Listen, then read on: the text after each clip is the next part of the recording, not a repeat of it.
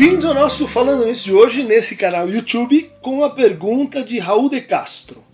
Professor, você poderia falar um pouco sobre como a psicanálise eh, entende alguns fenômenos do espiritismo em outras religiões, como projeção consciente, sessões mediúnicas, incorporações, e se possível falar também de algumas pseudociências como a conscienciologia. Obrigado, adoro seu canal. Oh, é uma pergunta vasta, muito, muito nobre. Né? O Freud entendia que a psicanálise era uma espécie de eh, sucessora científica da demonologia, dos estudos sobre a, magia, sobre a magia, e inclusive uh, que entendiam que a histeria era uma manifestação assim de bruxas.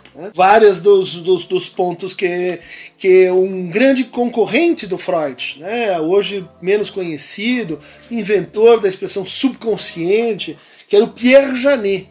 Pierre Janet era discípulo do Charcot, então uh, mais ou menos assim estudou com o Freud e desenvolveu uma teoria que era assim paralela, né, à de Freud, envolvendo a função do real, envolvendo a descrição de estados de enfraquecimento psíquico, né, as psicastenias, envolvendo uh, o estudo da histeria e para ele tem um capítulo que no Freud a gente não encontra um, um grande equivalente.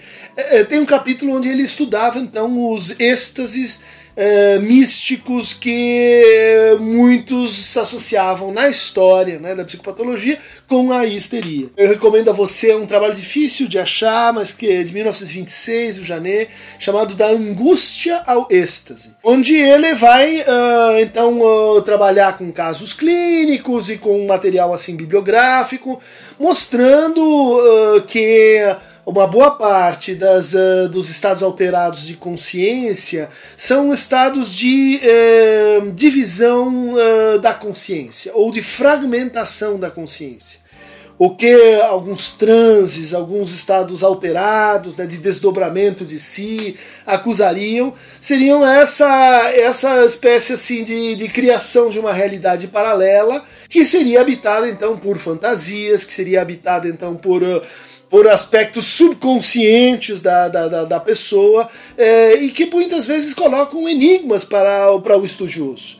É conhecido o caso de uma senhora na Suíça que, que uh, dizia falar marciano, dizia falar assim outras línguas, o sânscrito, que ela estava uh, eh, sendo a reencarnação de uma, de uma princesa indiana, e o próprio Ferdinand de Saussure, junto com, uh, com outros estudiosos da época, se detém nesse enigma, dizer como é que ela pode falar marciano, ninguém sabe como é que é o marciano, mas ela fala algo próximo com o, do sânscrito sem nunca ter tido acesso ao sânscrito. E bom, isso, isso é um enigma que faz então a gente pensar sobre a estrutura da linguagem e na sua ligação com, essa, com essas ah, alterações da consciência. Se a gente for buscar então na história das bruxas, a gente vai encontrar duas figuras fundamentais, né? três figuras fundamentais. A primeira é justamente a, a possessa né? aquela que, que vive dentro dos, uh, das abadias, que está enclausurada, que está presa, que, que, que não tem como, como sair dali, e que de repente começa então a ser é, encarnada, possuída por espíritos, às vezes demoníacos, às vezes angelicais, mas que é, se notou essa relação, né, algo muito típico de mulheres presas, mulheres uh, como o meu amigo, recomendo a você, Ário Borges Júnior, fez um trabalho lindíssimo com freiras enclausuradas, né, o turbilhão do êxtase, chama-se esse texto, tem livro, mas também é uma tese de doutorado lá na USP, uh, analisando freiras no Brasil Brasil que estavam então nessa condição e que, que experimentavam e que falavam de êxtases místicos e desdobramentos da alma. Né? E que a gente poderia então ligar com, uh, com uh, características uh, específicas da situação de, de isolamento. Do outro lado, a gente tem a bruxa propriamente dita, que era uma mulher que, em geral, vivia nas cercanias, assim, nas fronteiras de um território, e portanto ela falava duas línguas. Ela falava a nossa língua, ela falava línguas estranhas, por isso ela, ela, ela, ela conhecia segredos de outros mundos, ela é, tinha o segredo das ervas, ela tinha as vassouras que voavam, e toda essa mitologia, que no fundo parece ser uma outra figura da, da mulher isolada, né? que é a mulher isolada uh, vamos dizer assim, na floresta. Aquela que se comunica com os entes naturais, que se comunica com os, com os orixás, a gente diria hoje, né? pensando nas religiões uh, afro, afro-brasileiras, aquela que tem, uma, que tem uma conversa com a natureza. E que também né, tá no, no, no, foi estudada pelo Pierre Janet como bom, variações, será que são variações da histeria?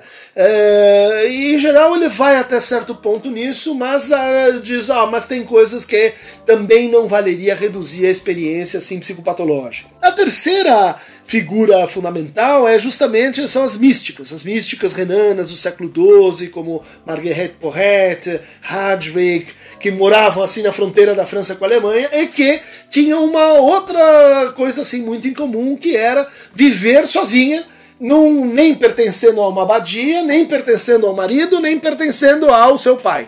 E, e, essa era uma situação difícil socialmente, né? nós estamos falando do século XII, Idade Média, e que elas justificavam essa, essa, essa condição de vida a partir de uma vivência direta e pessoal com, com Deus. Então tem, tem os relatos, né, o espelho das almas maravilhosas, de como Deus se comunica, como Deus fala com o corpo, se apossa do corpo, uh, alimenta essas místicas de, de luz e produz estigmas, produz variações assim corporais que passaram para a história da psicopatologia como verdadeiros enigmas. Seriam conversões histéricas ou nós estamos falando aí de um, de um tipo muito especial de relação então aí entre o corpo né, e, a, e a alma ou o espírito. Então a psicanálise ela vai, vai se interessar muito por esses fenômenos, ela vai é, entender que a, a, divisão da consciência ela, ela gera estados alterados, ela gera outras experiências de corpo, ela gera formas de, de, de linguagem, formas de,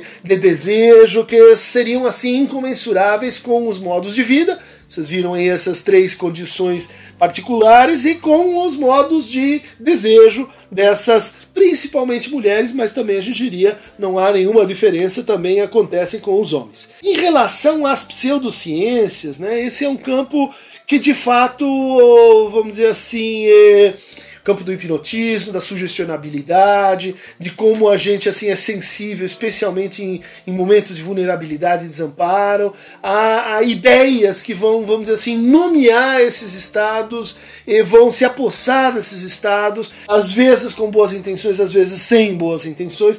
E é o caso, por exemplo, da eh, conscientologia, né, uma variação da, da, da filosofia da religião do Allan Kardec, sua teoria da, da, da projeção, a sua teoria dos fenômenos extracorpóreos, e que, e que às vezes a gente pode ter assim uma versão, uma explicação psicanalítica. Né? O Freud, por exemplo, se dedicou bastante a um fenômeno é, conhecido como déjà vu. Né? Como explicar então que eu entro num lugar e daí eu, eu sinto que eu já tive naquele lugar. Né? Então ela, ela monta uma, uma, uma explicação baseada no seguinte: né? Você, às vezes a gente tem traços de percepção que se instalam, mas eles não se ligam com os nossos traços de memória. Eles ficam retidos e pendentes. E, eventualmente, em função de um, algo que não pode ser tramitado simbolicamente, algo traumático, algo excessivamente assim disruptivo.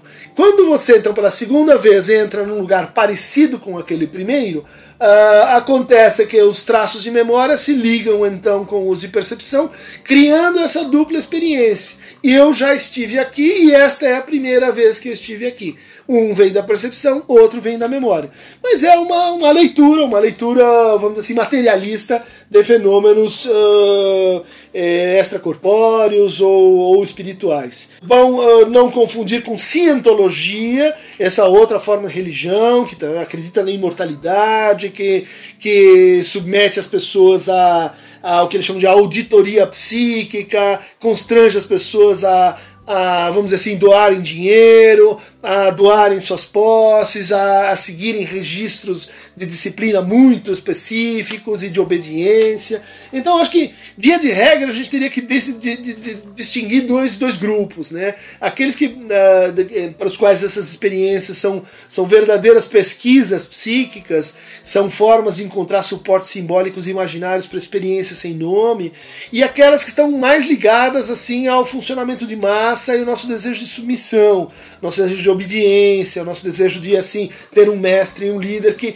inclusive, não vai apenas dominar, mas vai assim nos vai governar com, uh, com sugestões hipnóticas, com, uh, com formas de manipulação, que o Freud também descreveu na seu Psicologia das Massas e Análise do Eu. Bom, uh, tá aqui posto uma, uma referência para a gente entender esses, uh, esses estados alterados que que, que são muito interessantes. Já tive assim vários pacientes, e, e, e, e mães de santo, e pais de santo, uh, que contam assim realmente histórias fantásticas, que são muito interessantes e, são muito produtivas às vezes para o próprio tratamento. Mas eu queria convidar vocês para algo que tem que ver com essa experiência e que é um, um, um catarse, um levantamento de um financiamento é, feito pela nossa ilustradora aqui do Falando Nisso, que é a Marília Correia, e que está levantando então o, doações para um projeto muito interessante. Ela é quadrinista, ela ela está editando um trabalho sobre o bairro de São Paulo, o bairro da Liberdade. Né? O bairro onde então estão os, os uh, imigrantes orientais, japoneses, coreanos, chineses, e que, e que é um bairro que assim é repleto assim de camadas simbólicas espirituais. É um bairro que, paradoxalmente se chama Liberdade, mas era onde aconteciam os enforcamentos na cidade de São Paulo. Vários desses enforcamentos são cercados de mistério, porque na hora H a corda quebrava, então a pessoa não era enterrada, não era, não era é, enforcada. É, a gente tem a igreja é, frequentada pelos negros, a gente tem o, o camadas ali de sofrimento ligado ao, ao racismo, à escravidão. A gente tem ali uma espécie, como diria o Freud, né, de camadas sobre camadas de experiência cultural é, de experiências de sofrimento que permanecem hoje né, ainda é, naquele bairro e que eu diria assim é uma maneira da gente entender é, essas vidas passadas, essas vidas é, que, que falam da gente, que contém um saber que muitas vezes a gente perdeu a origem, perdeu o fio, não consegue se lembrar lá, mas ela está né, é, soterrado, ela está empilhado, mas continua lá. Solta o VT aí, Bully! Como o bairro poderia ser ao mesmo tempo negro e oriental? Para conseguir responder a essa pergunta, Indivisível procurou entender a configuração do bairro atual, conhecido como bairro oriental, e como ela se sobrepõe e coexiste com o bairro antigo. E através do desenho você tentar narrar esse bairro. Então, era eu ficava sentada tentando desenhar tudo que eu via. O objetivo do trabalho é explicar que esses bairros são indivisíveis porque eles estão ali sobre diferentes camadas do tempo. Essa edição foi feita no passado, quando eu ganhei o concurso da Feira Desgráfica do MIS, mas acabaram todos, eram só 50 e as pessoas me pedem muito. Então eu decidi fazer essa campanha para lançar mais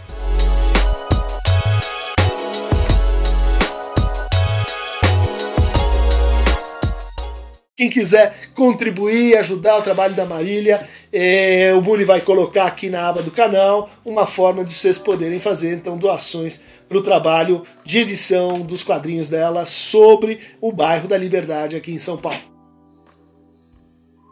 Quem quiser receber mais fragmentos ominosos, eh, espiritualistas e, e mediúnicos, Uh, clique aqui no Aqueronta Movie.